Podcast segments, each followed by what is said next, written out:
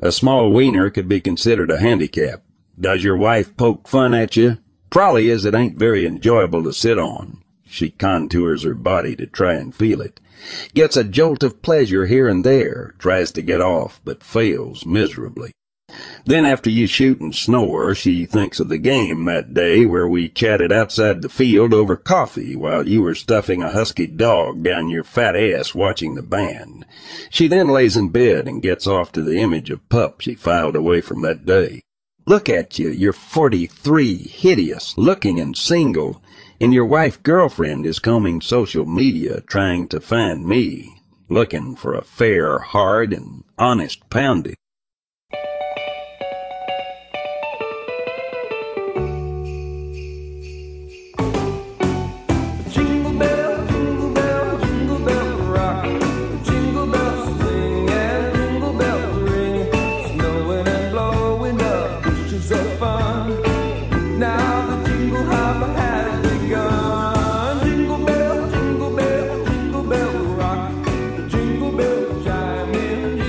Well, it only seems like yesterday that uh, Braylon Trice was really pissing off uh, Joey at the Oregon State game from a year ago with his bonehead penalty, and now we're all really excited here on a Sunday evening as he and Z T F have announced that uh, they're both coming back for uh, for the two thousand twenty-three season. Joey, you had said before that when you were writing your notes going into the podcast after last year's Oregon State game that you wrote, Braylon Trice is a fucking idiot. Is he? Uh, what are your thoughts now? Is he coming back? Uh, he's, I, he's a beloved fucking idiot. No, he he is. Uh, he's definitely redeemed himself after this year. It, it was. Uh, it, it's funny. He he only has uh, he only has eight sacks on the year, but it feels like. Uh, mm. It feels like so much more. Um, cause there was yeah, constant, it feels like fifteen. Yeah, he, he, yeah, he had, well, he and Martin had constant pressure, but they he, they just had so little help everywhere else. You know, as long as you, as long as the quarterback got the ball out quick or something, you know, it was, you know, it was a completed pass. But uh, I mean, that's like, I mean, I keep. I keep wondering, like, when the, you know, I'm knocking on wood, like, when the, when the, like, the negative, kind of a negative news feed is going to come in, because everything's been pretty, everything's been about as good as you could have an off-season so far, so, and having these two guys announced today, and, and, and it's, and it's looking like Caleb Presley is going to, going to commit to U W probably on signing day, I'm guessing. Uh, he's getting a bunch of crystal dongs coming in now, so that's that's good news. uh, and you learned all this on uh, uh, Dogman? Uh, I mean, uh, Twitter? Yeah.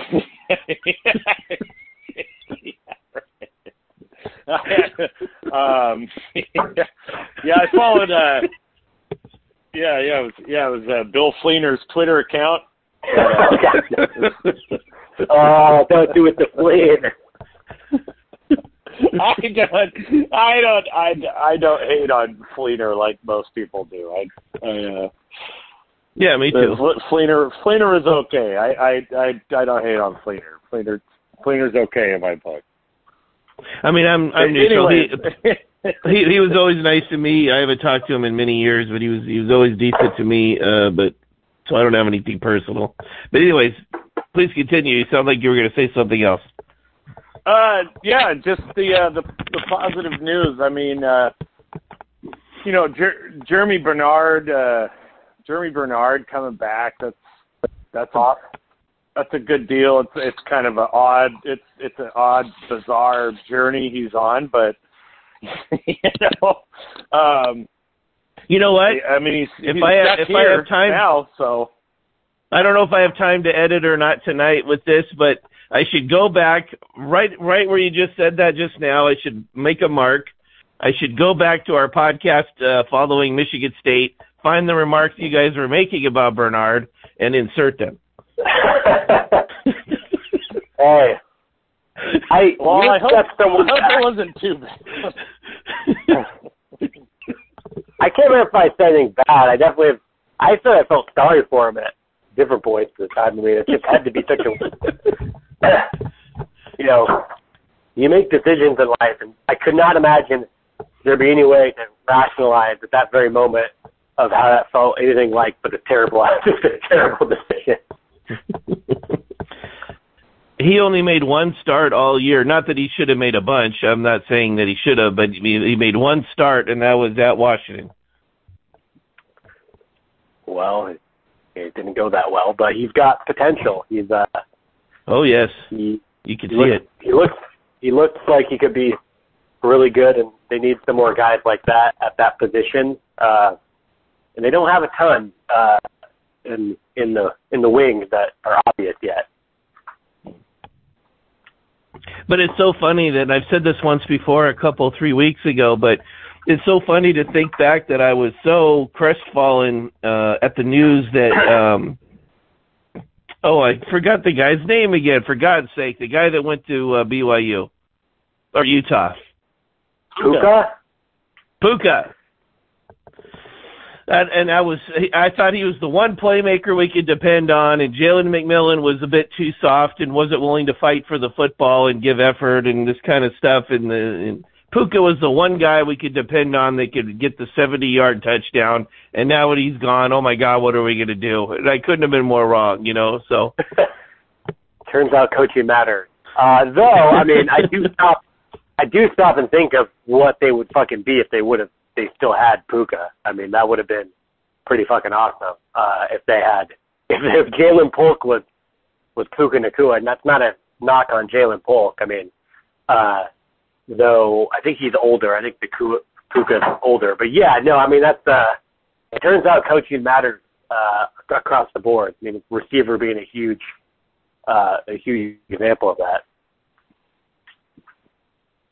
Well, and the thing that Shepard always preaches, and we heard this even, you know, from the day one that he got hired, you know, that he's preaching, fighting for that football and going out and getting that football and not, not letting it come to you or, um, and, and then, you know, what was the prototypical example of that, of course, was Jalen McMillan going up in that, uh, that post route against Oregon on the road, takes the yeah. ball away from the D B.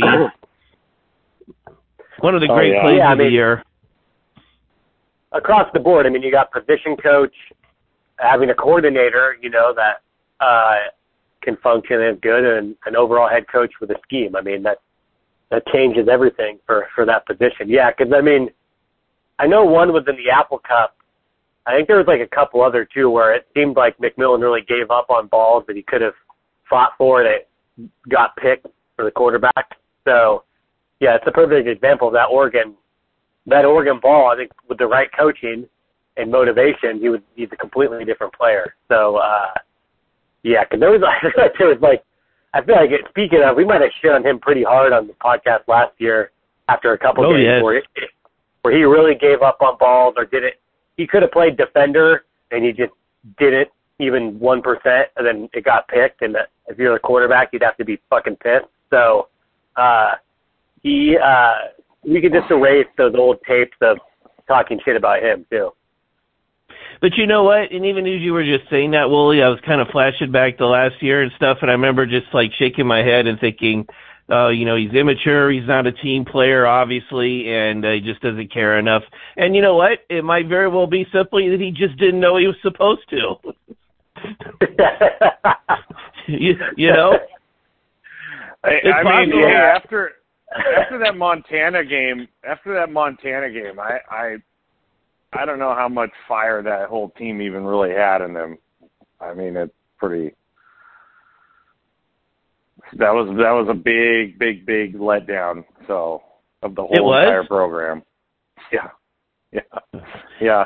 Well, you got your head coach saying you're going to compete for the national championship, and then you can't even run for more than sixty-four yards against Montana I, at so home. Bad. So, so we bad, don't need to go back but, over that, but yeah.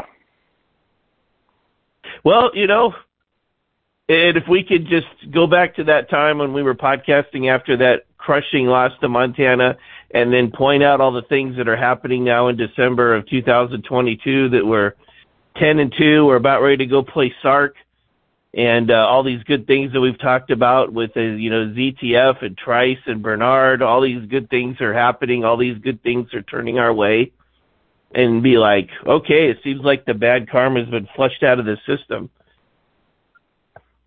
I mean, it's been a run. It was, there were years there. I mean, I think starting in like, I mean, even though they made the Rose Bowl in twenty eighteen and, you know, they won the Apple Cup and won the Pac twelve. I mean, there, I think it started in twenty eighteen where it just seemed like every fucking thing was just, just bad, uh, thud and bad, and it went out for years. Uh, so it's been nice that, you know, the second half of this season, and throw in Michigan State in there, that, you know, you finally get a run of like positive. It seems like positive things, even if they're not just winning on the field, they're finally happening again. Mm-hmm. And, and what I will say this then, as we kind of turn our attention toward the upcoming game eleven days from now in San Antonio against Sark in Texas in the Alamo Bowl, is that this is, in, in Kalen DeBoer, this is the first coach that I've really liked and respected since Rick, back in the first two and a half years of Rick Neuheisel. It has to go back that far that I've been excited about a coach. And, and and like the coach. And this is the first bowl game that I've legitimately, and part of it's because of my own issues that I've dealt with, with, you know, the U W and, and this kind of thing over the years. But this is the, the this is the most uh, eager I've been for a bowl game, a Husky Bowl game, since probably the two thousand one Holiday Bowl.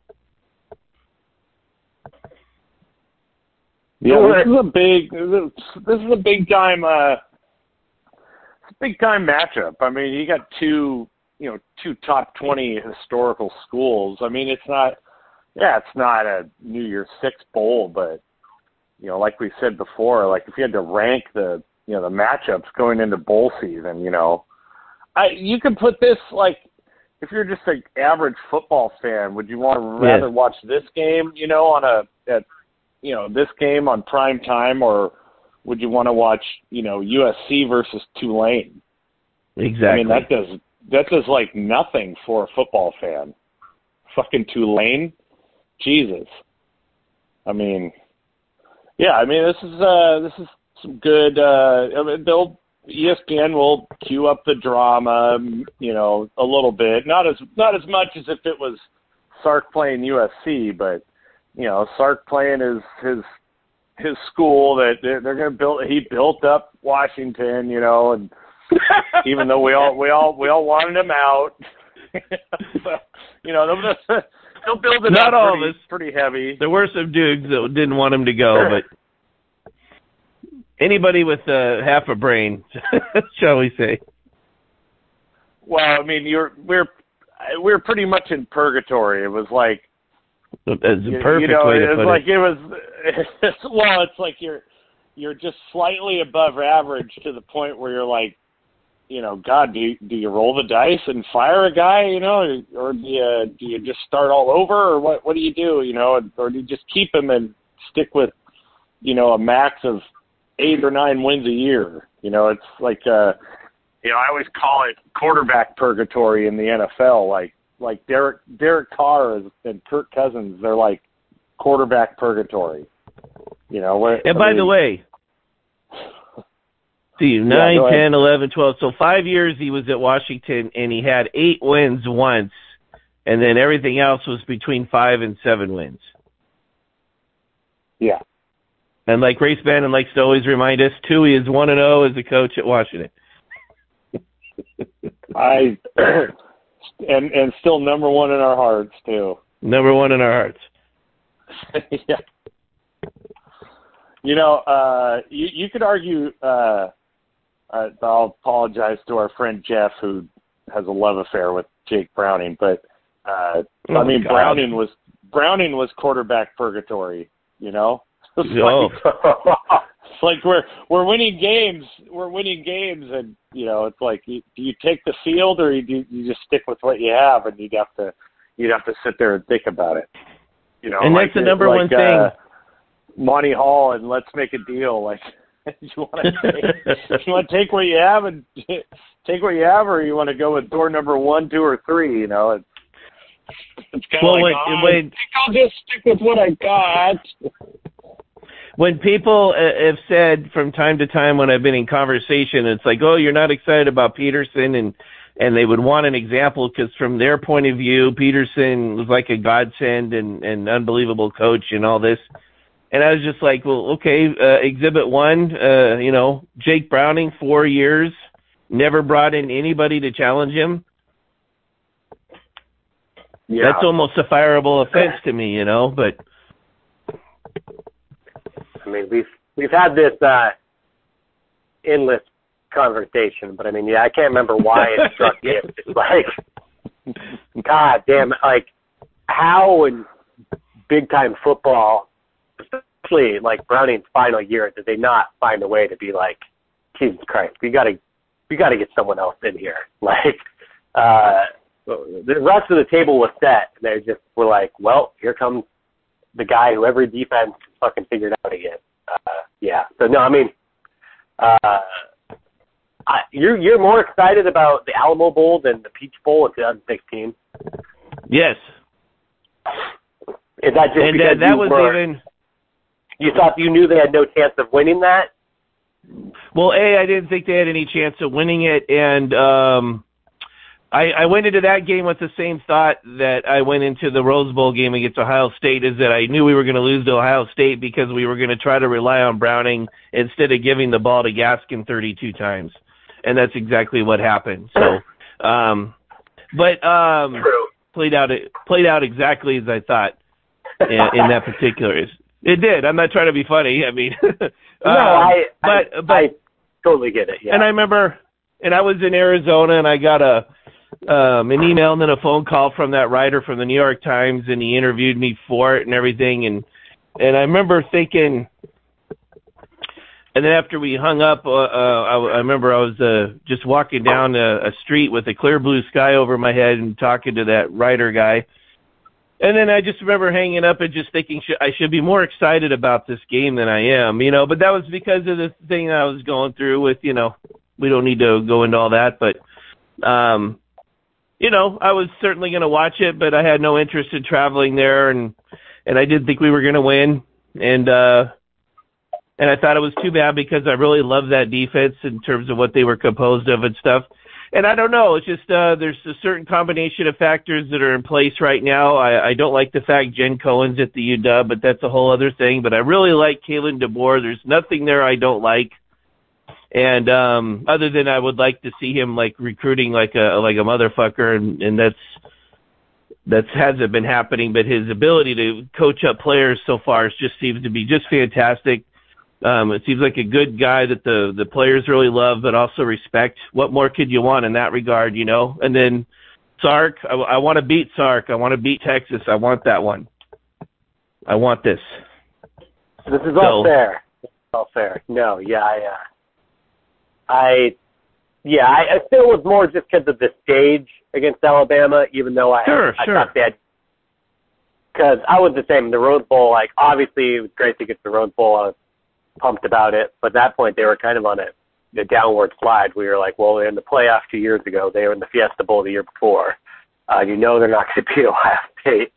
Uh, but yeah, in twenty sixteen, I definitely like just being on that stage felt cool, even though I I sure. thought they had way less of a chance to beat Alabama that year than against Ohio State twenty eighteen, and I didn't think they had a chance to beat Ohio State twenty eighteen. Uh, yeah, I mean, it feels cool that they're into this game, and you really feel like they could win, because I also didn't feel like they were going to beat fucking Penn State in twenty seventeen. So, I mean, you can make an argument for me. This is the most exciting bowl game in a lot of ways they've had since the Rose Bowl in two thousand, uh, because I, I also think in the, going back the Alamo Bowl uh, against Baylor, that was like that year in the in the Holiday Bowl were like weird years where yes. I think U S C U S C was ineligible. And, like, U uh, Oregon, like, one of those years, Oregon was in the playoff. And then, like, the other one, like, Oregon and Stanford, I think, were B C S teams. So the Pac twelve teams were, like, six and six and went to the Holiday Bowl the first year. Then the next year, yeah, they were seven and five, and they went to the fucking they went to the best non non N Y six bowl.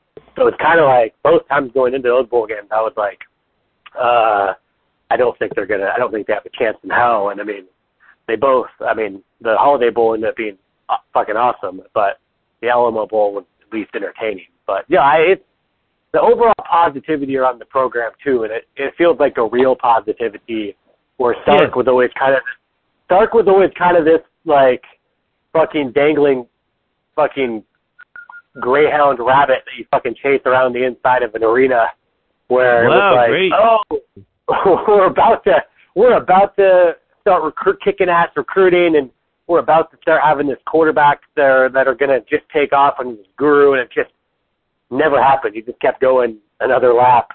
And then Peterson, yeah, the Peterson thing to me was just like also it just peaked so fast, and then it went down so fast. Like starting with even the U S C game in two thousand sixteen, where you were like, oh, like Brownie is going to be a huge liability, and he's definitely the quarterback for the next two to three years.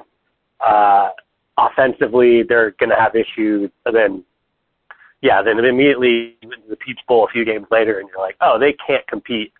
They can't even really compete uh, in a real way with uh, a big-time blue blood with talent. And the problem is that you're also like, it's fixable. Like, that was the thing, too. Like, uh, yes. I don't feel, I don't feel like – I feel like for realistic expectations of what DeBoer is going to be able to do, I feel like they're going to try to do it, and they're going to be able to fail or not fail doing that. And to me, that is being as good as they possibly can be, without probably being like the four teams that are probably going to win a national championship. But I don't think they would, I don't think, this is also getting really fucking long, I'm sorry. Uh, That's all right.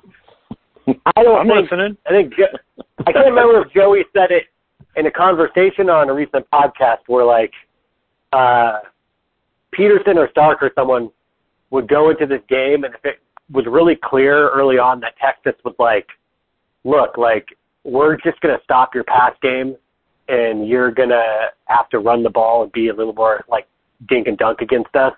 Like, fine. I feel like DeBoer will be like, yeah, we're, we'll run Talapapa for one hundred twenty-five yards, and we'll throw zero touchdowns, but we'll win. Where I feel like Peterson just would die losing seven to ten to fucking Cal and A S U because he wouldn't. In some cases, in some cases... In some cases, he wouldn't open it up, and in some cases, as you said, against, like, Alabama, he didn't say, hey, fuck this. Like, we're behind seven to ten. Let's just run the clock out and try to hope that, you know, Gaskin can get a lucky break, or fucking Jalen Hurts is going to throw us a pick six, which he's already tried to do. Uh, yeah, that's a long way to say it feels nice that I feel like it's not a stubborn coach who's just going to die on a hill Uh, and, and lose their and, and reach their M A C right away until until he does until that's exactly what happened starting the twenty-ninth. Because we would have that we'd have the offense and, and everyone, you know, if someone I don't know I don't even know if I want to say if a Doug was arguing with me, but just if you had a random person on Hardcore Husky uh, arguing with me on that, they'd they'd point to the two thousand sixteen season and Jake Browning was the conference player of the year and. And all this, and it's like, okay, you know, that's an anomaly in that sense, though, because there was also a lot of times where, and we're gonna get, we're gonna focus back on the positive here in a minute, um, but there were a lot of times when Pete was here where things just felt stagnant and stuff, and then the the camera shot on T V would go to him on the sideline, and it's like he had a stick up his ass, and he just was not enjoying himself at all, and, and you could feel that attitude permeate throughout the program, and and um. And you just go, fuck, it wasn't supposed to be like this, you know? So, um, and, you know, uh, I was looking a couple days ago, just starting from, you know, December sixteenth and just starting to look at all the bowl matchups and going on down the line. And it wasn't until I got to the December twenty-ninth matchup between Washington and Texas that I got to a game that I really wanted to watch. And I watched a large part of the Cougar Bowl game and, and uh, and a little bit of the Oregon State game and stuff. But it was the Washington, Texas, and even if I was just a random college football fan with no uh, allegiance to Washington at all, I'd be interested in this Washington, Texas game. So I'm I'm I'm fired up for it. So yeah, I'm looking I'm looking forward to that game, uh, big time.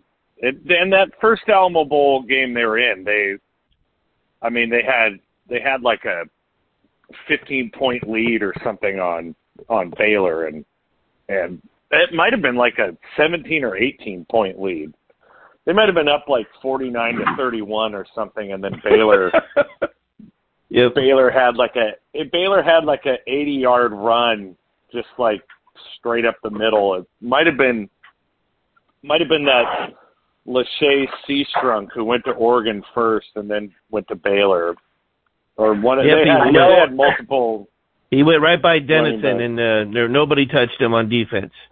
Yeah, I can just, tell you exactly what painful what painful moment changed that game. It was Kason Williams returned. They were up by like I think yeah, like fifteen or something, and maybe it was only like thirteen. But Kason Williams returned a punt to like the Baylor fucking twelve or something, and Chris Polk lost his first fumble in like three seasons, like immediately. Oh, yeah. Uh, yeah. And they were up, I think they were up by like twelve or something. So you're like, uh, they had just returned a punt, like really deep, almost for a touchdown. You're like, all right, they're going to, a three score pat, like even in that fucking game, like a three score lead was going to be really hard to lose. And yeah, Polk hadn't lost a fumble in like two years or something. And he fumbled, uh, he, he lost a fumble. Then Baylor, I think, scored and like, like tw- three, two or three times in a row, I think. You know, Wooly, you said a, a few minutes ago you, you had that great description that uh, when Sark was here, it always felt like it was the the little gray rabbit at the racetrack. I think is how you yeah, put yeah. it, right? Yeah, and, and I, yeah. and which is fantastic. And and Sark's at that point right now because he's having to make all these excuses and stuff to the Texas fan base of why they're not seeing the results they thought they'd get. And you can see it manifesting itself in these uh, god-awful Burger King suits that he's wearing and stuff right now that you know his wife, his wife's putting him up to that, but the thought it hit his, in his brain, he's thinking, yes, this will show that I'm loyal to the school, you know, this burnt orange stuff, and uh, ugh. I, and, and you I can can't tell, even imagine.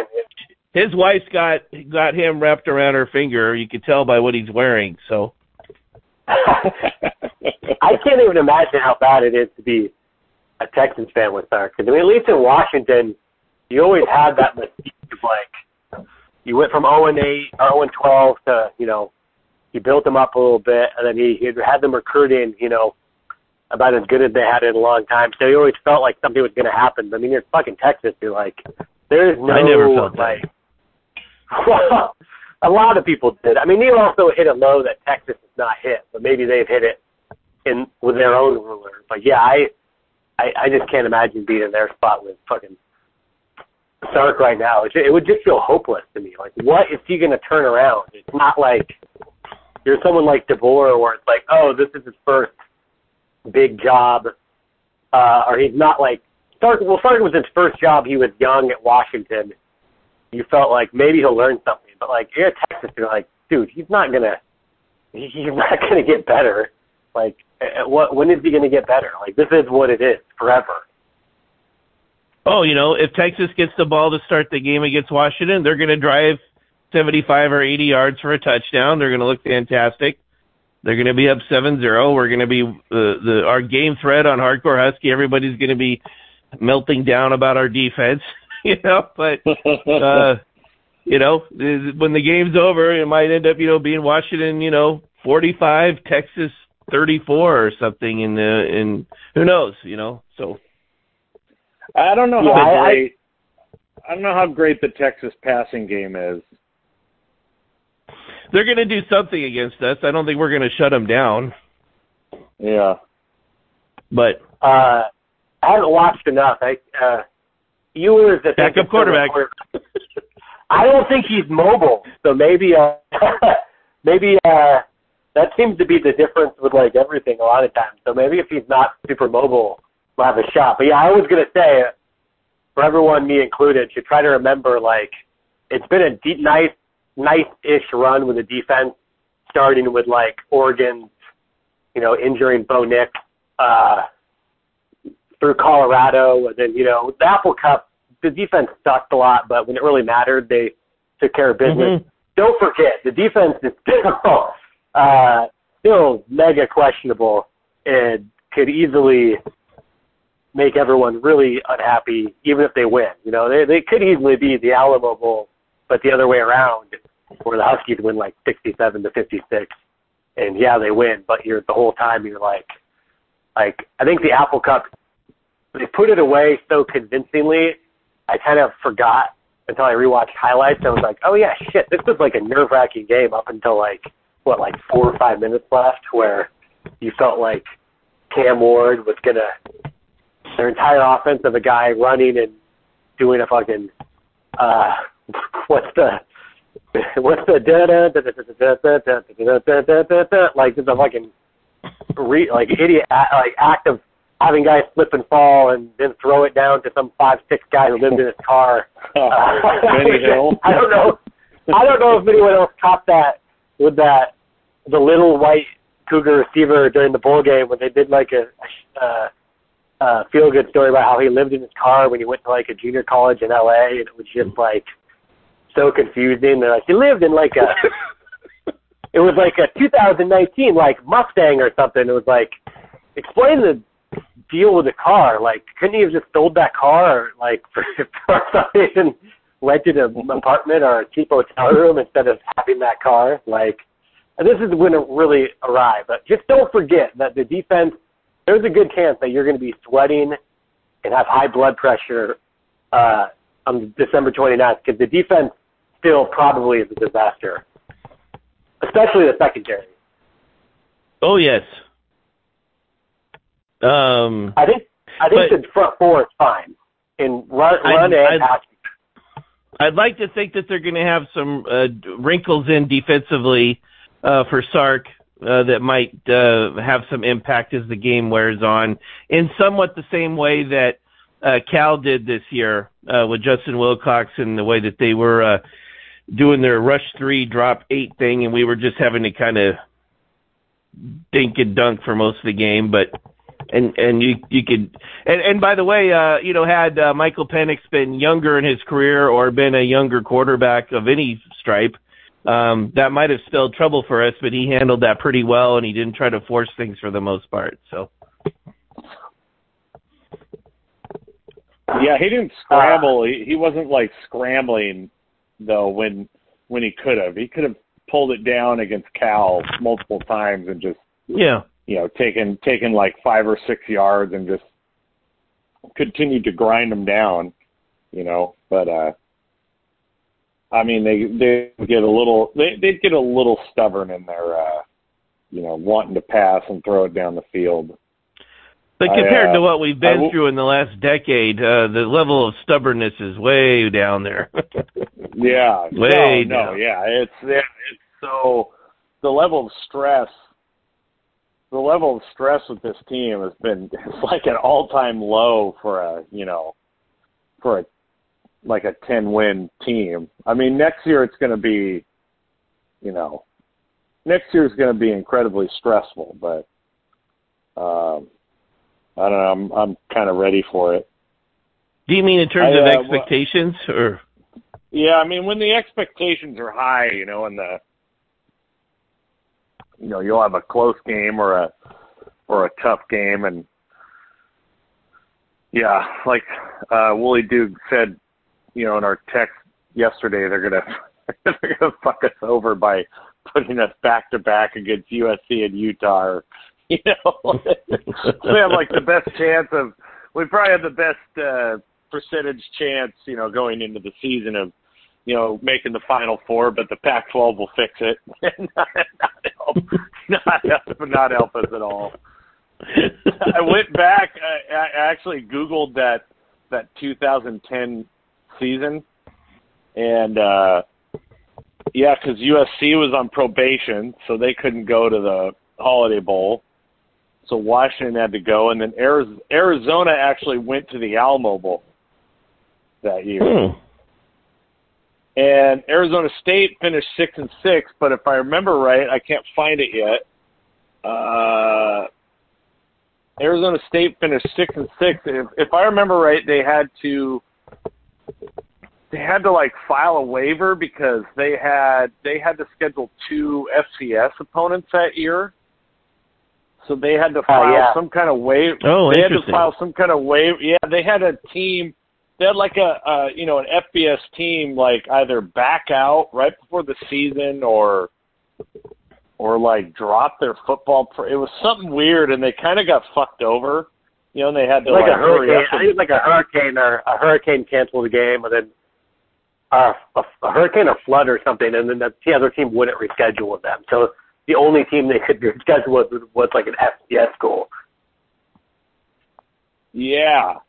They played yeah, Simon Fraser or something, or yeah, and the N C double A like they filed a, you know, they filed like a waiver, you know, to get into a bowl game, and the N C double A like wouldn't grant it, grant it to them. It's like it was like really, it's uh, shit that's not even really un, un, in their control, you know. Uh, but David, yeah, but Davis Erickson got to got to drink early that year, I guess. Yeah. Well, let's uh, see here. Those were fun years. Well, they played. They played the Citadel that year, and they did play yeah. the bowl game, as you were saying. They played Oklahoma State, and they got crushed. Oh my that God! They lost their. That was I know. Arizona. Well, I was talking about Arizona State. Went six and six. Oh, I'm sorry. To, yeah, Arizona State had to uh, file some my kind bad. of waiver. Arizona yeah. lost their last five games of the year that year. Wow. Whoa, really? Arizona yeah, got look at this. Three, four, five, six, seven, eight. So they were seven and one at one point, and they were ranked fifteenth, thirteenth actually in the country. Seven and one and ranked oh my thirteenth. God. And then they lost five in a row. Oh. They Arizona's beat us by thirty, horror. of course, but. Yeah, that's a weird. That's a fucking weird program. A S U too. Both those schools, I feel like, have a lot of years in the last like twenty years where you'll go back and look, you'll be like, "What the fuck?" Arizona State was ranked like three or four, and then but like you look at you, they finished the season, they lost like five of their last six games. They just had like a weird thing where they beat someone who was overrated early, or they, uh, or they like just had a really easy schedule. Then once they had to play like good teams. Uh, they fell apart. Uh, yeah, I mean, but I feel like that's the big thing to consider. Like next year, yeah, like this is the fun year, and I think there is some truth. I can't remember what player it was that said like if they don't lose to U C L A and A S U, they don't know if they would beat Oregon and like close the way they did because like it did kind of make the season where you were like, oh. Now there's nothing to lose. There's no expectations. Like, fuck it. Like, let's just watch the game. And then when they started winning, it became really fun, which was kind of like twenty sixteen was kind of like that. But next year, the schedule is going to be harder, most likely, uh, and their expectations are going to be tight. I I can't remember what. Uh, are you talking about the Huskies or somebody else? Yeah, I'm talking about the Huskies. I'm not talking about Arizona State in twenty eleven. Oh, okay. No. So I didn't know we were going year ahead. by year with the Sun Devils in the last decade, no, but okay. Yeah. I'm already looking ahead. I'm already mega jugging for next year of, like, it's going to be, like, I think the Boise State game is probably going to be fun. I think they're going to beat Boise State. Boise State's going to come in, and people are going to pay attention because they're kind of a name, and they're going to win like fifty-six to twenty-one. But that Michigan State game, like right two weeks later, I feel like that state, like pressure is going to be high. Uh, you know, they're going to be playing tough games. And I mean, that's that's on the road. It's all going to boil down on to the road. The, you know, is the Michigan State team? Uh, did they sleep well uh, the night before? That's what it's going to boil down to. I mean, yeah, that's going to be a lot of tough games next year. Uh, so I think. Come on, that was enjoyable. funny. Yeah, uh, you know, it's, they, they, remember they had like a thirty minute segment on how important it was, and they, they got, what's the key to victory? We got it. We got to get our rest. Yeah, we got a protocol. Well, we got I, a protocol in place. So, I'm oh, sure God. right now the. I'm sure right now Fox has already scheduled that game for twelve p.m. Eastern time, and fucking Jen Cohen and the Pac twelve are not are gonna file no rebuttal. They're just like, yeah, why not? Like, uh, so be prepared. I'm sure that's exactly if you take right now. They're probably that's probably already been signed that that game is kicking off at nine a.m. Uh, to nine a.m. So. Eastern kickoff. Yeah, it's like eleven a.m. Like, yeah, they'll definitely do that. Uh, yeah, I think. Uh, yeah, I think enjoy the season. As I said, I think last week, you know, the fun thing about college football and bowl games is you get this like three-year grace, three-week grace period, where if you had a good end to the regular season, you get this like break before you got to get stressed out again. Uh, for for the bowl game, uh, and it's been fun. I, I think uh, I think Quinn Ewers is a gunslinger, so I think they might be able to like bait him into some stuff and get a couple picks, and it maybe save the defense and be one of those games where if they can get up, it was like the Apple Cup. The whole game, you're like, fuck. We know what W S U is. If they just get up by like ten or fourteen, like this game is going to be over. That's going to be really fun. Because the Cougars can't stop them. Like, sure, they can score some points, but, like, it's going to be a game like that where you're like, if they can just get up by, like, uh, two scores, it, it should be really fun because I don't think Texas will be able to stop them, and that's what I'm hoping for, and I'm hoping Quinn Ewers gives them some fucking easy, easy points because I don't think, Jesus, what – uh I don't count Colorado. What was like the last turnover, uh, actual turnover they got? Because I don't think the Cougars turned the ball over. I don't think Oregon turned the ball over.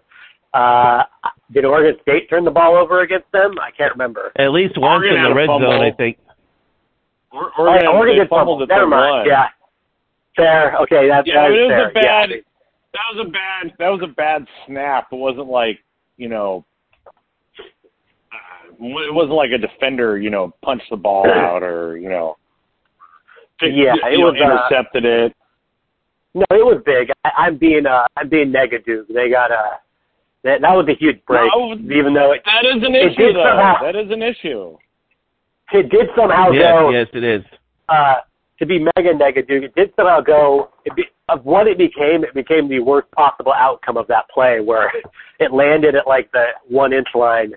Uh, and I think the Huskies ended up having to punt, you know, uh, ninety-nine yeah. times out of one hundred, the ball that ball goes backwards, and it's a huge play, or it goes into the end zone for a touchback. It landed at like the half a millimeter line, so they just punted out the end zone anyways, and fucking Oregon scored a touchdown. So it ended up really not mattering. Uh, but, yeah, I, uh, I think there's a good chance it could be a fun game, and the key to me is just get up by two touchdowns. Find a way to do it, and then everyone can have fun. That that's that's totally good. That's my positive take. Well, here's the thing. I've got, um, uh, I've got a stat. I've got stats. Uh, Quinn Ewers twenty, twenty rushing attempts for minus fifty-eight yards. Oh wow! That sounds okay. like that sounds that's like my great. fucking Valhalla. I never fuck. Yeah, I would. I don't want to play a fucking quarterback that can. Jaden Delora is like my worst fucking nightmare. Even if the Huskies have a way better yeah. team, I don't want to watch. Even if they win by thirteen, I don't want to watch them just have a guy roll back and just be defenseless because he can run for twelve yards if he wants to, and they're never. You want the him. Tanner McGee, Herman Munster special? Yes. I mean, it's a really fun defense to watch if they play a non-mobile mobile quarterback, too, or even one that's just not really, really mobile.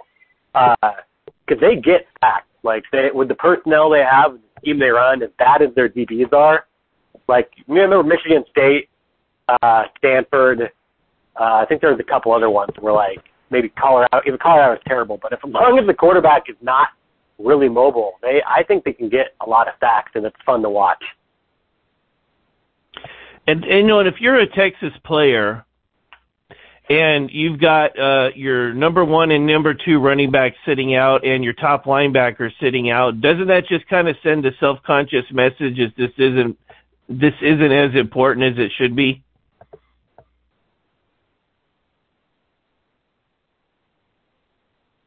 I I think so. I mean, you also think of the general, I mean, Texas is average as they've been for a very long time. I mean, the Alamo Bowl isn't that big of a deal to them. Their their expectations are way higher. They have way higher recruited guys who have a lot more hype about them signing. I mean, uh, yeah, I, this really lines up as a game where, I mean, as disappointing as it was for Washington to go from the fucking Rose Bowl against the fucking Penn State team that was like, if you carved up, if you wrote out a blue blood top ten team that they would probably beat, it would be that fucking Penn State team. Uh, going from that to the Alamo Bowl, uh, Washington, I think, is still having a lot of fun, had a really fun end to the season. It seems like the guys are genuinely really bought in to make a big splash here. So I really... I mean, all these guys all coming that, back. Yeah, all of the off-the-field, all the stuff that's not the X's and O's and off the field points to Washington, goes in Washington's favor here, other than it being in Texas. But that almost makes it feel like less important for Texas, too, in, in some ways. I mean, I feel like the Alamo Bowl to them is like the the old Idaho Potato Bowl for Boise State, where it's like, like it's, no, it's like a punishment that they ended up there. Yeah, but isn't wasn't that usually played like on a Tuesday morning on December ninth or something, you know? I'm exaggerating. The humanitarian but... bowl? Yeah. yeah. Like a couple times, like a few times Boise State, maybe even once when Peterson was there, they had like a really crazy thing where it was like, if they won, they would have to have a season where like they were like in talks to go to a uh, like an N Y six bowl, but they lost like one game in triple overtime to like Nevada, and then they ended up like the way they would get slotted with that that they had to go to the they had to go to like the blue field, their own home home bowl. Yeah, it was and it was on like Tuesday, December like nineteenth at like eleven a.m. Pacific time. So I remember was, sitting uh, at a barber shop John, on a on a Tuesday morning, and I'm sitting there watching the Boise State Broncos. Sorry, Joey, yeah. Go ahead. Uh, Ka- Colin Kaepernick was uh, the the. Uh, Colin Kaepernick and the Nevada Wolfpack uh, beat him. That field goal game, right? Champ- it might have been a championship game, or, or it was like the yeah, like like Wooly Duke said, like the last game of the season or something. And yeah, they beat him by a field goal or something like that. And and they might no, have but the Boise kicker blew it. Yeah, he yeah. he missed like yeah, a twenty-eight yarder that would have won okay. it. Yeah, yeah, okay. Yeah, but I, I'm pretty sure that, that was Colin Kaepernick on that team, right? It was, yeah. Hmm. It was a yeah. It was like a Friday yeah. night. It was like a Friday night game. Remember, I was like home from college, I think, watching it at a bar uh, around here, and it was like a fucking amazing game. And yeah, like all like a good college, like a West Coast college football fan, you're like this Kaepernick guy. Like you've got a little bit of a, you've got a little bit of a thing. He's kind of like a tall, skinny. Uh, and ethnically ambiguous-looking guy who has a little bit of game, uh, who never would have thought he would ever fucking matter much after that. But uh, and, yeah, I think Boise State lost by missing a really short field goal. And they were ranked, like, third or fourth or something, I think. Yes. And they went from, like, they went from, like, in conversation, at least be talked about, I feel like, for, like, a B C S championship uh, to, like, I think it, like, they ended up, like, in the, they ended up in the Humanitarian Bowl or, like, the Las Vegas Bowl or something. And you know what? Uh, if I remember right, I think that they missed a chip shot at the end of regulation yep. that would have won it, and then they went into overtime, and the guy missed another chip shot. I think so, I think yeah. that, uh, that kicker really blew it. Okay. Uh, or the holder. I got, may, might have been two thousand. Might have been two thousand ten. Uh, let's see here. twenty ten. Yeah, it says it went to overtime. Uh, Nevada scored seventeen in the fourth quarter to tie it, and then went to overtime, and they won by a field goal, thirty-four to thirty-one. But I can't get mm-hmm. the uh, uh, yeah, Colin Kaepernick. Yeah, that was Colin Kaepernick's senior year. That was it. They finished thirteen and one that year. Wow. Yeah, and they they finished thirteen and one, and and they only went to the Kraft Fight Hunger Bowl and beat Montana. Oh, wow. Yeah, they they shared uh, they shared the conference cha- the W A C conference championship with Boise State and Hawaii. Holy shit. God. Yeah. Man, that's that's the, up, uh, their only loss was to Hawaii. Yeah. Their only loss Fight was to Hunger Hawaii Bowl. And who did they play in the Fight Hunger Bowl, out of curiosity, like a six and five Tulane or something, or no, Boston College. Uh, let's ah. see, they uh, they uh, let's see, Boston College was I'm gonna seven and six. Yikes! Yeah, Boise State was twelve and one that year. Uh, they beat uh, they beat Utah in the Mako Bowl, twenty six to three. That's the game you're thinking of. They beat the Mako Bowl. Uh, uh, let's see, let's see. It went Come from New York Six to Mako, Mako Bowl. Schedule? To the Mako Bowl. Yeah, that's that's depressing. That sucks. That is really depressing. On December I don't even know where the Mako Bowl is at. Uh, uh, uh, Las Vegas. Is it really? Oh. Yeah, December twenty second at six p.m. against Utah. The yeah, the Mako Bowl. So they they. They played, uh, you know, week oh, they were a sponsor. It, a full full week and a half before the uh, before the New Year's Six games. That's that's really depressing. Yeah, it is, and it was probably in front of twenty eight thousand people or something, you know. Yeah, they, they, uh, I'm looking at their schedule. They they're they actually have a name for their rivalry with Fresno State. Boise State. I'm really? Yeah, you care to guess what it is? I wouldn't even know where to start. Battle for the milk can. I guess that's why we haven't Bat- heard it. Battle for the milk can.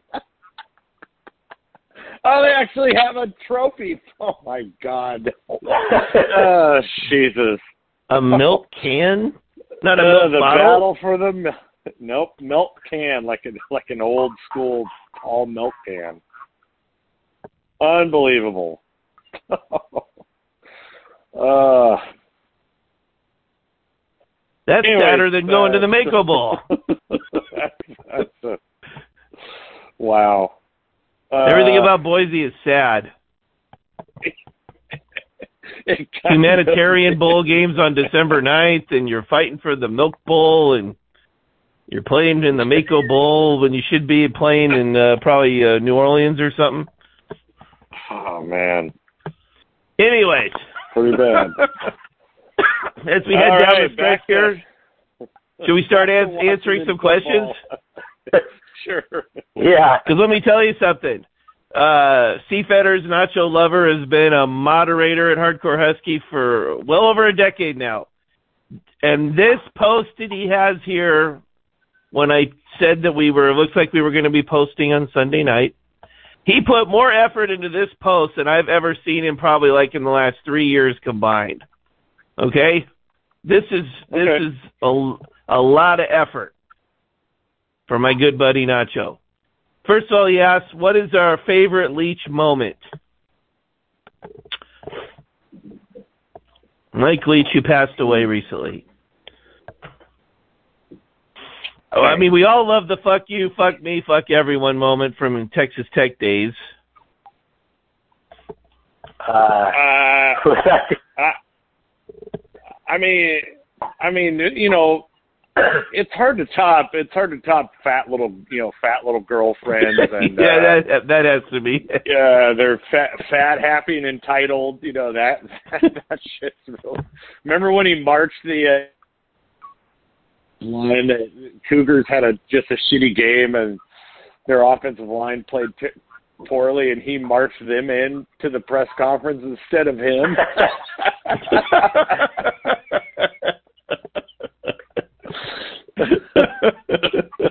and and it was just it was just funny because uh, that's something like if if it was your coach's like fourth or fifth year in the program, you, you'd you'd be like, you'd be like, this, this is, you know, highly immature and and uh, unprofessional and unnecessary, and he's just, you know, he's just using them as a, you know, as a shield for his failures. But I want to say it was like his first season as the as a coach, and so you had all the all the usual suspects like defending it, like, oh yeah, yeah, I'm I'm, I'm all for it, you know, like, you know, Furness and Puckett and Jim Moore, they're all like, yeah, I, I'm I'm all for that. Wait, you know, good, good. They should. They give him some responsibility, you know, and they they take some responsibility on, on themselves if they're big time college football players, you know.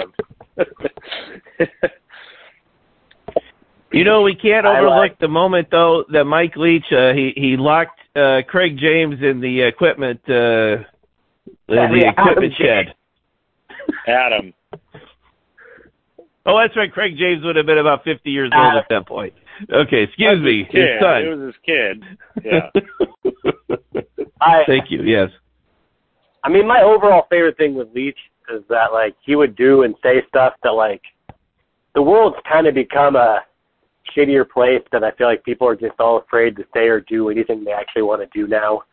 Uh, yes. But I feel like that is an example. And then the fuck you to Paul Petrino.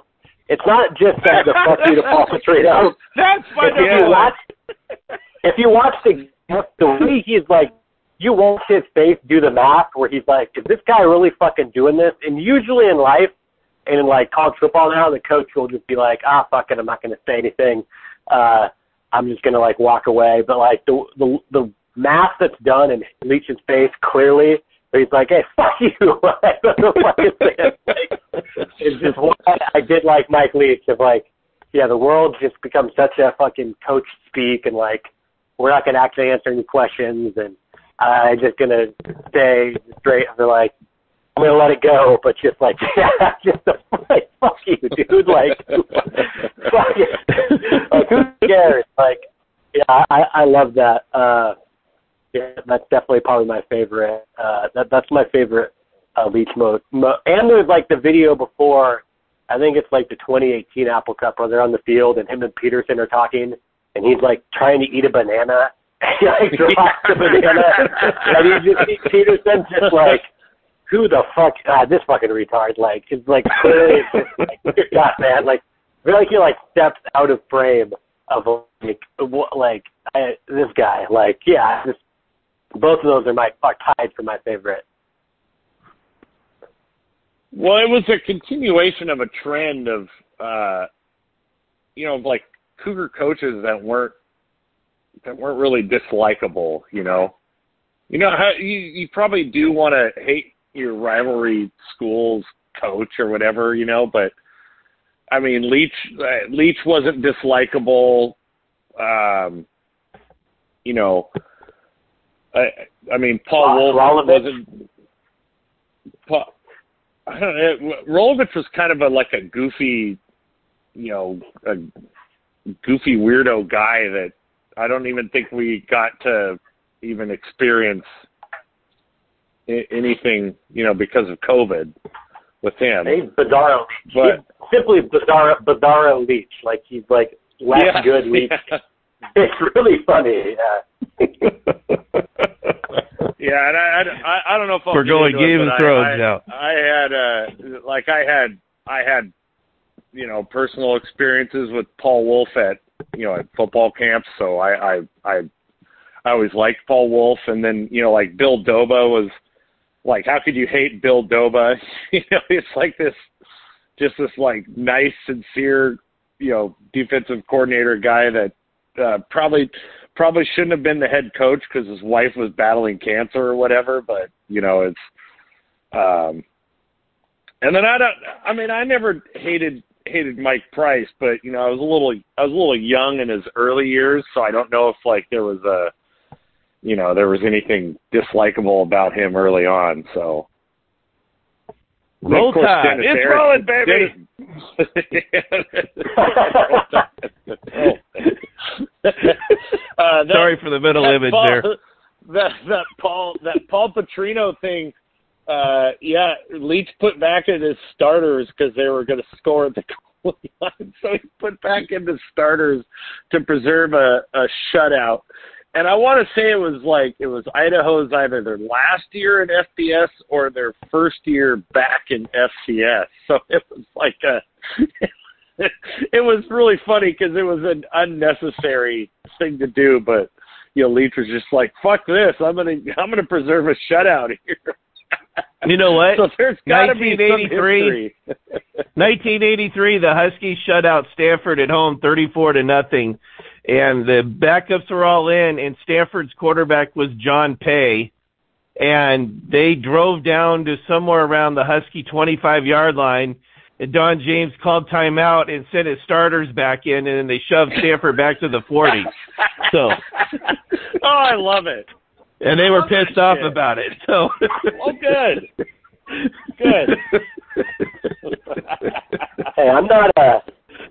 I'm not totally against it. I'm against, like, running up the score, but I'm not necessarily against protecting a shutout. Slash, I'm also against doing, like, cutesy stuff because you know you're blowing someone out. But, like, yeah, I'm not – I'm not uh, – that's the kind of shit that I did like about Leach of, like, he did shit, like, as a fan that you would do or say where you're, like – like, as a fan, you're like, yeah, I don't want to give up a shutout. But, like, when you're a regular coach, you're like – yeah, but, like, it's not worth it, and you, you just, you know, you, you let it go. You just fucking put the starters back in. I'm all for I'm all for running it up if they deserve it. So well, that's so let's me. see here, and I, I feel I feel everybody deserves it. So. Well, what, I, I forgot who it was. You wanted to, you wanted their shit pushed in. Oh, it was Chip Kelly. That's who you you wanted. Uh, Uh, that's who you wanted to see the Huskies win, fifty-six to three or whatever. So I don't think oh, they've ever beat Chip Kelly. No, they uh, did uh, first year in U C L A. Twenty-four to seventeen or something. twenty eighteen, I think, is the only time they beat Chip Kelly. Now that I think about it, at any school. No, I think it was twenty-four to seventeen, wasn't it? Or did we lose twenty-four to seventeen to them no, one year? They no, won. they, they won. won. I, Initially, I thought they had never beaten Chip Kelly. That is the only time they've beaten fucking Chip Kelly. Uh, yeah, and they and they happened just so happened to win in the Rose Bowl too. So, well, they were just way better than U C L A. It was like, uh, yeah, yeah, yeah. And of course, it was a you know it was a mobile quarterback that they they they struggled mightily with in the like in the fourth quarter. Like they had to hold on for dear life that game. So Nacho well, wants to go ahead. It's not that it's not that important. I've said it a million times, but uh, also because I was at that game, it was really obvious. That was the year that they played at Oregon the next week, and Oregon had the bye, and it was really obvious at that game that once they got up by like fourteen, that they just were like, okay, let's not get hurt, let's save reps for everybody because the fucking Pac twelve gave us the schedule. Uh, end of end of my twentieth. Time for pointing out that the Pac twelve did that. So Nacho wants to know, and I'll let you guys answer this because uh, you would be more tuned in than, than I, but uh, what are the odds Washington signs a quarterback in this class other than P G O S, Hardy R R? Um, I mean, I would assume that if we're going after, we were going after Keinholz, that we, we want to bring somebody in. But you guys might be better plugged in on that than me. I mean, if none of the if none of the three are selling their couch, you know, I mean, I, I mean, I guess they they want to take one every year, uh, but I I'm I don't even like I'm not losing sleep over it right now, anyways. You know, they can, I still they think can, Sam Ewer's got a portal. Still, yeah, I, I, I, I, he, he would be my pick. You know, I, I, everybody's, you know, picking Dylan Morris, but yeah, Heward would be my pick first. So, yes. It, Wooly, did you yeah, have anything no, to add? Be- I got no yeah, go intel. Ahead. I got no. I got no intel. I got no Twitter guy. Uh, oh no. I mean, with with the transfer portal, I don't know if they really need to. I mean. Because uh, I mean, it's all about one year now, and next year they just got to get through with Penix, and that's pretty much it or nothing. And then you'd like to obviously like to take a guy, but there's no one available, I don't think, uh, unless there's some guy who is committed to a school. Unless they're just going to take a guy that's like a body, like a fucking uh, some of those guys they took over the years, like who was the guy with the hyphenated name from Arizona where you're like they Carter Samuels. Yeah, Bruce Gadd. Yeah. We're like, they clearly took a guy to took a guy, take a guy. Uh, yeah. So yeah, I don't, I don't know. Uh, unless they're going to do that, unless there's like signing day will be interesting to watch to see if there's somebody who's committed to a school. Uh, like I don't know, the guy from the area who committed to Missouri, or there's like a guy committed to Oregon State who's doing the anti-Kindhold, who's like, yeah, I got bigger schools coming after me, but I'm not gonna. Just fucking, I'm going to go to the school that, like, is invested in me. So unless some guy like that doesn't sign, I don't know. I think they might punt. And I think on that list of, I think it was Fudgy's list of mostly made-up transfer guys that they're, like, signing. Uh, Auburn's quarterback, Auburn's backup. That jab connected. Uh, Auburn's, yeah.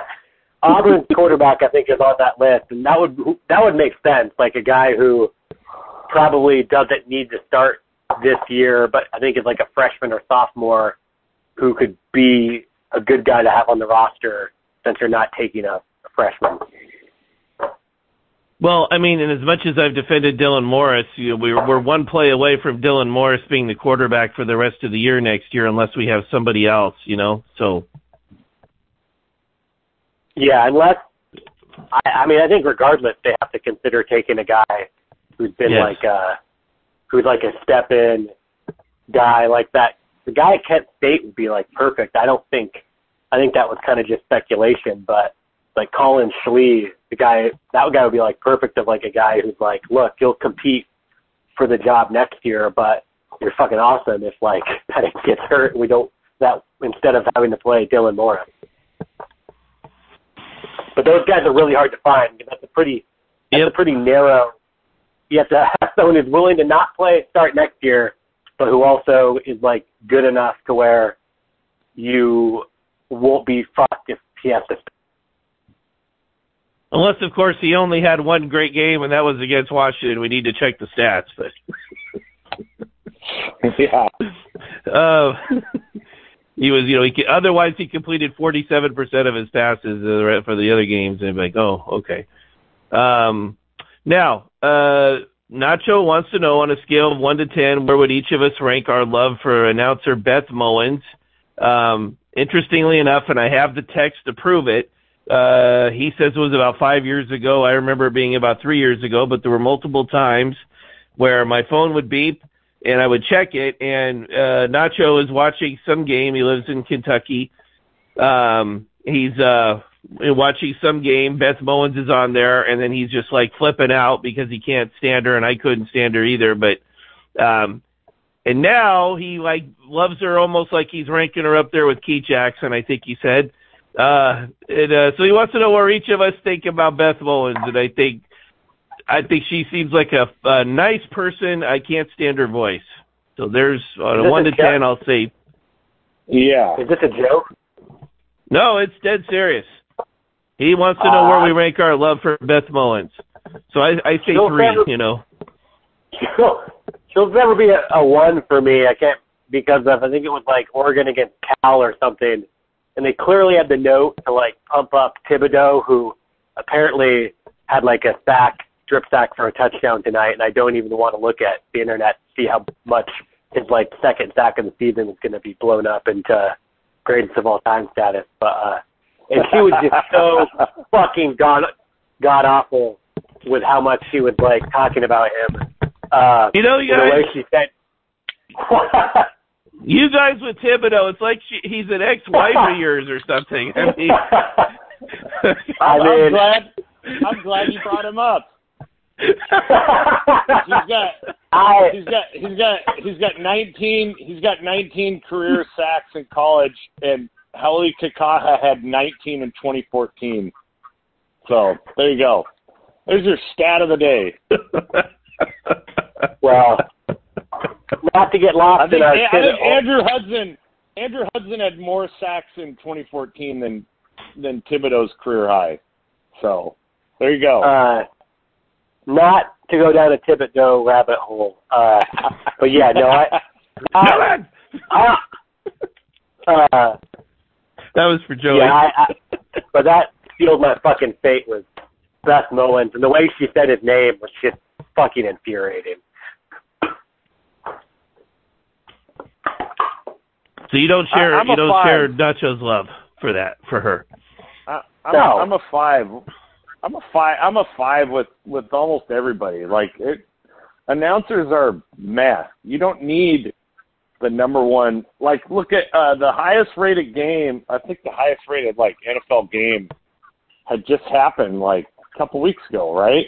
The highest rated N F L game of all time or something just happened a couple weeks ago, and it was really? like. It was like yeah, it was like Iron Eagle's kid was on the and, and like Charles Davis or something. It's like you don't need you don't need Joe Buck and Aikman. You don't need to pay who who they suck anyways. But no, they're they're pay, horrible. Yeah, well, hey, play a drinking game on how many times. Uh, uh, this has come up on Twitter too. Now it's like how many times Troy Aikman says "good job." Or some reiteration of good job or great job or decent job or blow job or hand job or it, it, it, it, it's, it, it gets up to like it gets up to like the forties and fifties. And now now I, now I think producers have producers have come down on him because he's starting to dip down a little bit on the on the good job. I think well, he's lazy and grumpy. I think, and Joe Buck is like, you know, there he's like the number one case for the argument against nepotism because his dad was a legend, of course, and he's just well, um, he's not bad. He's, so, he's not bad. He's just, it's just yes, mad. He is. You know why he's bad? It's because everything is just so drab. It's just yeah. there's no like he like. Granted, he's not a uh, he's not a color commentator. He's the main guy, but. um Uh, uh, R G three, right? That yeah. guy, I wish he could call every Husky game. I like that guy. I love that guy. I wish, you know. Well, yeah, I'm, I'm a little bummed out about Aqib Talib because I loved Aqib Talib last year. And, uh, well, he's got some, like, some serious legal problems now. But, yes. I mean, I thought, I thought Aqib Talib was awesome last year. Yeah. And he did he did like two or three Seahawks games in a row, and, and, and by the third one, I was like, I was like, shit, yeah, we got to keep the lead again. I, I I was stoked. But you don't need you don't need like I, I don't these astronomical numbers are paying, or it's it's pretty silly. I mean, it is silly, you know. Yeah. Anyways, Beth Mullins, no. I don't. Yeah, no, nothing. I don't. Doesn't. Yeah, a ir- little irritating, but I, I don't. It, I don't care. I don't really care. I mean, Rod Gilmore. Rod, Rod Gilmore is the worst.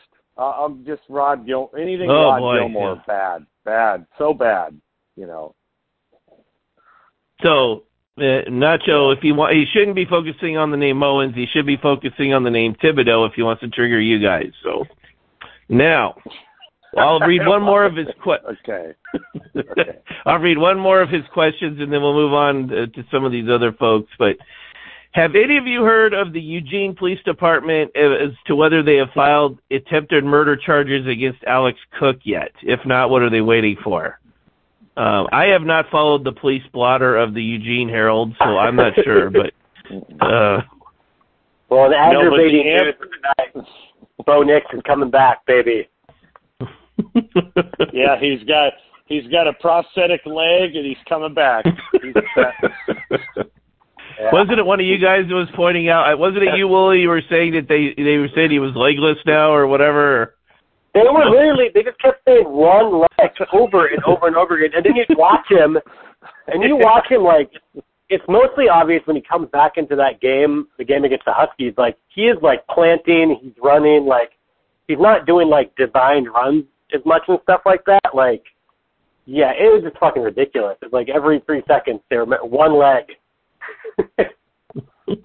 But he's back. He's, he's, I know we, we're hypocrites now because we're talking about Penix coming back, who, uh, you know, was playing yet another year of college football. But Bo Nix has played four fucking years of full season uh, and is coming back uh, again. Uh, what a fucking loser. No, we're yeah. Uh, you and I were talking about that the other day. Is the, uh, the the all the teams that played you know ten games or more in the COVID year should not have a free year. Agreed. No, you know, that should be the yeah. that should be the one thing that the N C double A rewarded in in the uh, you know our our soft soft ass con- conferences you know favor is is like oh okay well it's not your fault that. You know, they, they didn't want to play football, so we'll award you one free year since it's literally four games, you know, for most of the teams, which would be a redshirt year, you know. But, you know, like Bo Nix playing eleven fucking games and getting a free year of eligibility, you know, it is bullshit. He's going to suck anyway. That's my, predict- my prediction. Um, no bias there. Um, Fire Cohen. Any chance of doing a joint pod with the Delusion and Horn, Delusional Horn fans? I didn't hear back from Surly Horns after that initial yeah. post. He, he didn't yeah, get back to me. To. Uh, and, um, you know, so whatever. Um, it would have been fun probably, but um, let's see here. Bananas, well, well post-game orange slices, shower, fridge, hardy, har, har. Um, bananas and blondes. In the late sixties and seventies, was the butthole really the fancy feast, or has that claim been exaggerated? Uh, okay. Let's see here. All right. Catadog. Hey, Daryl, Johnny, Woody, Doug, third time, short time. Thanks for taking my call. If you had to play one... So I guess I'm Daryl and Johnny, and then you're. I don't understand that. Okay, if you had to play one down per side against Texas, very funny. What position would you pick on offense and defense? If I had to play one down per side, per side. Well, uh, well, then you can't pick between offense and defense because you say per side, one down per side. So that'd be both sides, right? Yes, it's. Uh, I, I mean, uh, I don't know. Um, I, I, I would stop running back and call, and call us back.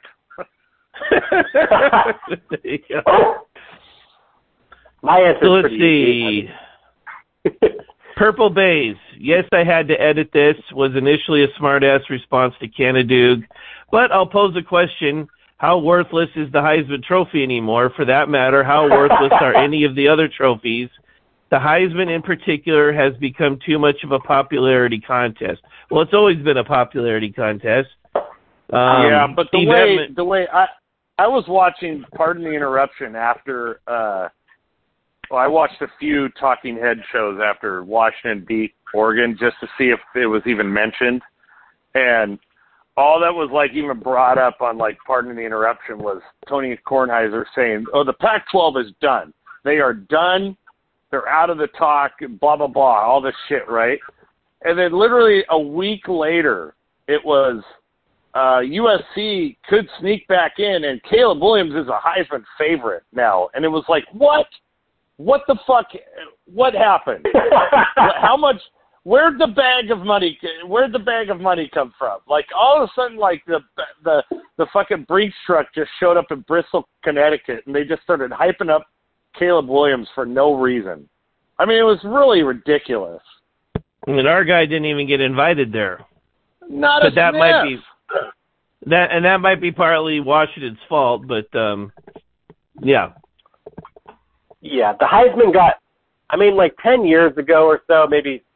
Like, they kind of game the system where it's not that hard for quarterbacks on decent, on good teams to, like, have really good stats. And that kind of fucked it up, too, where now it's kind of becoming, like, an attrition of, like, whoever throws the least interceptions and has, like, good stats on a good team is, like, now just going to win the Heisman. Where it's, like, Yeah, if you're – and Caleb Williams is pretty good. Like, I'm not going to deny that, but it's just kind of well, like – Of course, yeah. And same thing with, like, Bryce Young. Like, yeah, there's a lot of – which maybe that's always what it was. I mean, because college football has always so much been about systems and the triple option and shit like that. Like, I don't know. It's always kind of been a weird award, but it just kind of feels like now it's getting too – they need some characters and they need some, like, excitement. Like, no one – there was nothing fun or exciting about any of the guys who were competing for it. I mean, could you tell me anything about any of those guys uh, for the most part? Like, I don't know. It just needs, like, they need to get, like, some fucking actual characters to be involved in the, that. And, yeah, like, it's just kind of, it's kind of fading. Well, maybe if uh, Michael Penix had painted his toenails purple and gold or something and got that on uh, E S P N in early October. Yeah. Yeah. He said sarcastically. He could have um, painted like "fuck, fuck Coug" on his on his fingernails or something, you know, and he would have got Tucker. Right in. Yeah, fuck Mel Tucker. Fuck, fuck Mel Tucker. But, by the yeah, way, they would do by a, the way, they would do it. They would do a thing about Mel Tucker getting his, his players all the rest they needed, and then the, the Washington feature would be uh, Michael Penix's toenails being painted. Fuck Mel Tucker. So, well, I mean, the the Mel Tucker and the uh, the Jimbo Fisher contracts looking bad, and and now uh, Jake Jake Jake Dickert's, uh, you know, his his contract. I don't know, man. Not a. Uh, That, that whole that Coug situation not looking so good, looking good for us, but well, I would so I would be Coug. Very concerned if I was a Coug fan. Oh um, yeah, yeah. Duke du jour says, will the podcast be sending one of the hardcore Husky basement dwellers to report live from the Alamo Bowl? Yes, uh, Joey Dangerously will be at the Alamo Bowl in May. Um. Consider it a post-game show. Better late than never. In fact, this is what I want. I want us to do a podcast. I want you to be Joey. I want you to call in from the exercise well, center of the uh, Sa- San Antonio Motel Six. Oh, okay. Oh, I hey, I hey, this is great. This is great news. I was, uh, my brother, my brother's getting married in August. And I had I thought, because initially he said his bachelor party was going to be in Austin in March, in Austin, Texas, in March. So I was like, well, nah, I'm not going to be able to go. I'm going to Vegas in February. I'm going to San Antonio in May. I mean, it, that's uh, yeah. I'm I'm already I, I'm I'm putting in a, enough money, you know, uh, into vacations this year. Not going to be able to do it. And then he he tells me last night at our our family Christmas party. Uh, that uh, he's like, oh, no, no, we're going in May. I was like, really? What days are you going in May? And he gives me the dates, and it's like literally when I'm in San Antonio. So I'm going to be double dipping in San Antonio and Austin while I'm down there. So I'll get a good. Uh, I'm gonna I'm gonna go get get the good dirt on uh, Sark and and Kutkowski and and uh, who's the old D line coach? Uh, what's his name? Uh, Choate. Uh, God. Choate, yeah, I get, I get Choate. Uh, yeah, I'll, I'll get the skinny on everybody down there. I'll get a big, big post game review, or I'll just get really shit faced for three or four days and not do any of it. But you also posted uh, two days ago on Hardcore Husky in response to Duke du jour that um, she was suggesting that you hitch a ride with LeBam Dog and Mabel. And you said I mm-hmm. could get down with some van life, and then he got a little prickly over that. yeah, well, I, I, yeah, I just it was a pejorative. I, I yeah. It was, well, it yeah. wasn't that bad. No, no, no, no. Uh, no I, I love. Okay. I want to. I want to do long. I want to do long R V travel though at some point. So I'm I'm very envious of of what LeBam Dog did. So. The L Skid says, uh, is this the worst Heisman race ever? In my lifetime, it appears to be, and I don't know how old he is. I think he's around thirty, but I don't know. Uh, any other years that stand out? Um, there who was it? That, I mean, didn't I think I think Nacho said something about Gino Toretta in ninety-two or something. I have to go to I the mean, next page here. There, there yeah, was there some, it is. Oh, yeah, there there were some bum ones back in the day when I was like kind of before my time. I feel like oh my dad oh, would Danny, bitch about Danny Werfel, Danny Werfel, yeah. oh, Gino boy. Toretta. Yeah, there's uh, J- Jason White. You guys, Jason yeah. White. Chris Chris Winkie and Eric Chris Winkie. Yeah. yeah, no, people forget. There's Troy Smith from Ohio State. Like what? Like yeah. Uh, you forget because there's some good ones, but there's a lot of fucking stinkers. Like uh, where you're like, yeah, Chris White.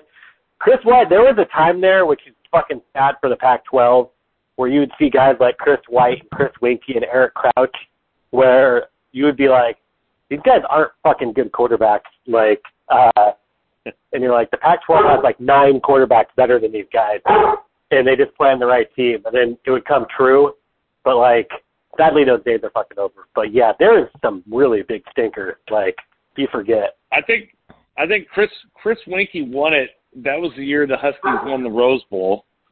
And then yeah. Chris Winkie won it, but but Oklahoma I didn't Oklahoma won that game, right?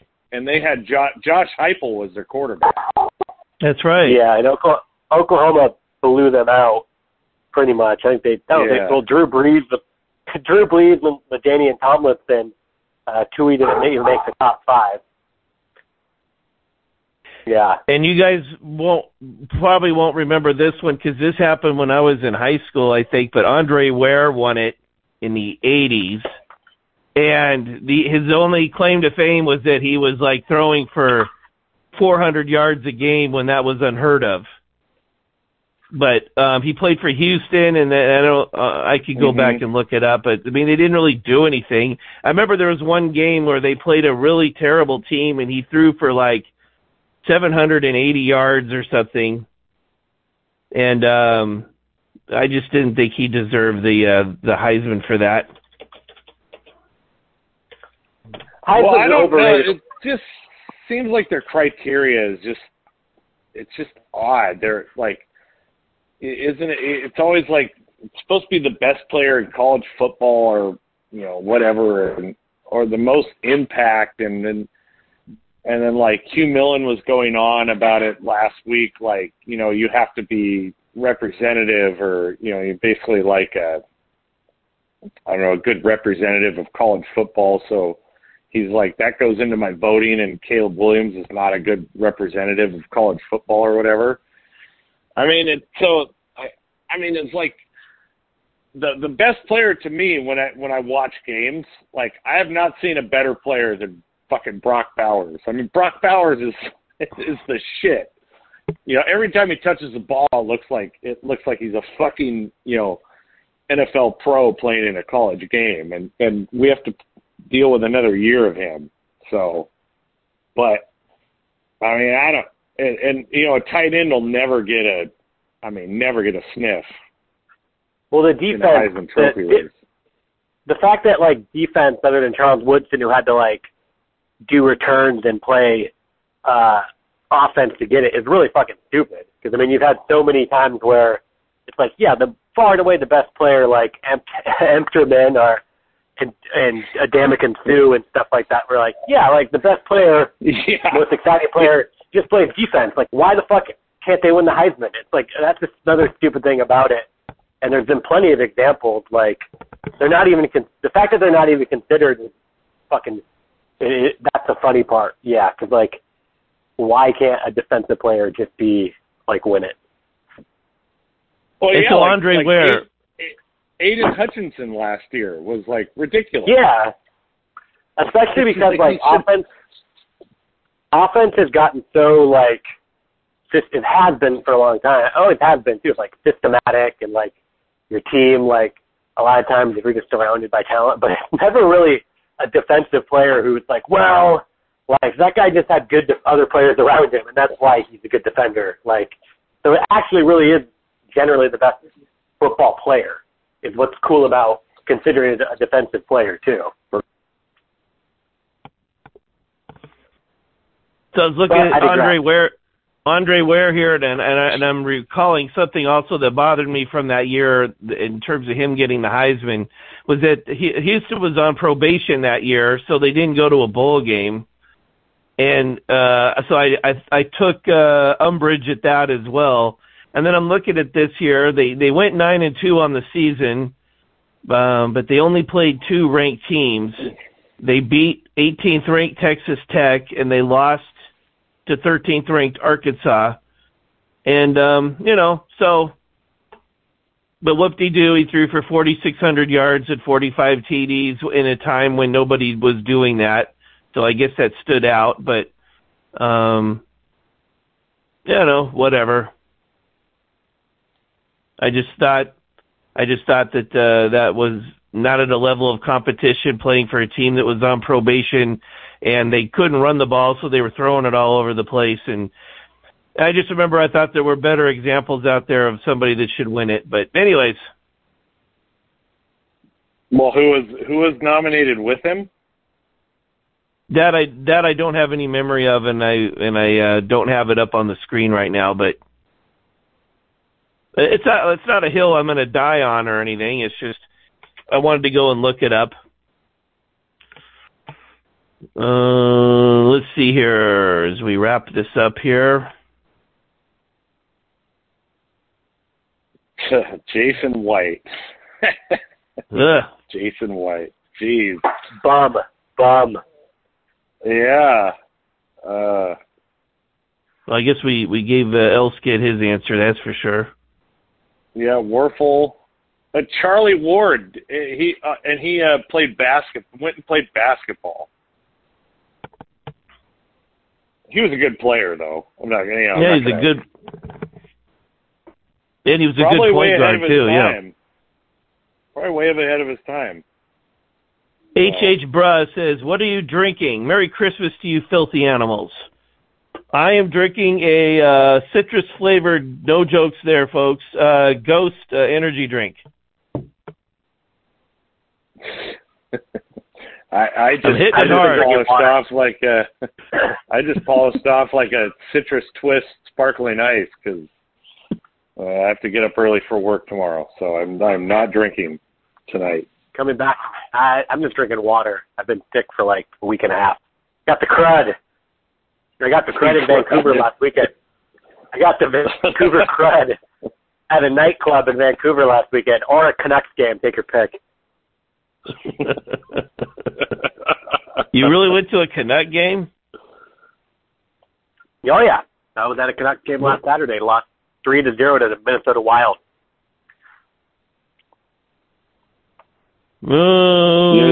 Okay. You don't want to the mess with yeah, the, the Minnesota Wild. No. The Roar, I'm skipping a few of these here, but uh, no offense to anybody out there. Uh, the roar of the crowd. Given that the Big twelve has dominated the matchup by winning like seventy percent of the Alamo Bowls, the home field advantage seems powerful. The other operating assumption appears to be the large average star ranking advantage for the Texas players versus the U W pedigree. These are the two factors responsible. Are these the two factors responsible for Texas' five-point favorite uh, as uh, their five-point favorite going into the game?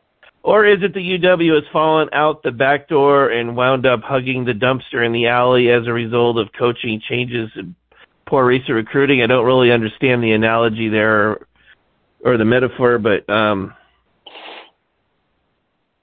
um, you know, I, I think it's going to be a loud Texas crowd, but as we already talked about about an hour ago, that uh, I think the three of us agree that this game isn't going to be a be-all, end-all for Texas, and if anything, it's probably the equivalent of maybe Washington playing in the Potato Bowl or playing in the Fight Hunger Bowl or something.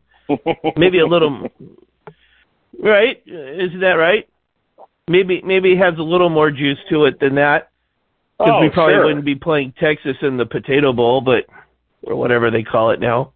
The the one thing they had going for them in that Fight Hunger Bowl was the fact that they were playing B Y U. That that's what that's what actually made that one game interesting, you know. And and they had Tui coaching, you know. But I guess yeah, I don't follow what you. What do you mean though? By we had well, you say, you're it was, saying it, it was like a little more juice and you know than like a Kraft Fight Hunger Bowl. And I was just going back to the one we play, you know, U W played in, you know, that Fight Hunger Bowl, and, and yeah, it wouldn't have been like. I'm just saying, if we wouldn't have been excited if they were playing, uh, you know, Utah State in that game, you know that. The well, only, I wasn't. Were you excited to play B Y U? No, I no, I was just saying that like. Like, like the only reason it even like the needle jumped a, a little bit, you know, instead of being a zero, but you know, it was like a it was like a two or a three, is because you were playing B Y U, you know, instead of playing yeah. like a like a Utah State or or if they would have played like the New Mexico Lobos or something, you know, in in that game. Yeah. Okay. I guess. I mean, it, it it was like it was okay that that one game that one time we played in that bowl game, it was okay. Because you end up playing B Y U, and you know there's a, you know there's a decent history, you know, a semi rivalry with B Y U. So that was like, but yeah, in any other year it would have been, you know, blah. And this will sound like a Seinfeld comment, but the Vegas Bowl versus Boise State the year before, like that was like, ugh, it was just there was nothing to be hyped up for that game. Nothing. So it's nice to be in a second tier bowl and, and actually have a you know a little bit of a little bit of a juice going into it. Gotcha. Uh, let's see if there's any other last ones here. Uh, there's LaBam Dog going off on you about uh, you referring to his thing as a van. uh, Let's see here. Uh, oh, oh, uh, Nacho with his food porn. He wanted you to describe the food spread at your family's Christmas party. Oh, oh yeah.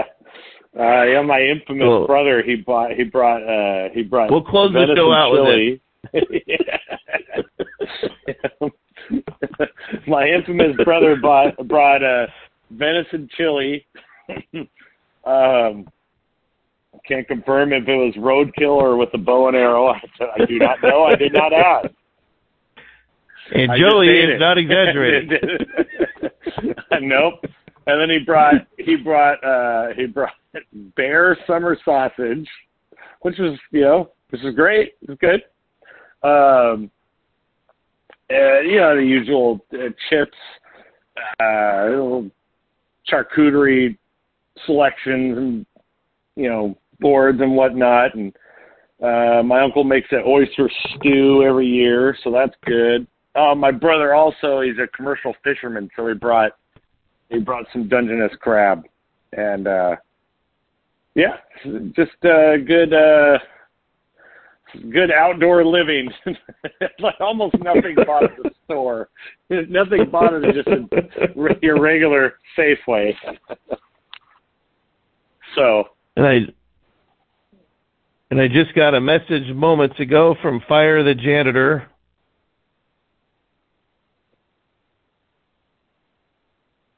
And so he ordered three of my books, and he's already read them all, and he's only had them for about three days, four days. Wow. Wow. Good for him.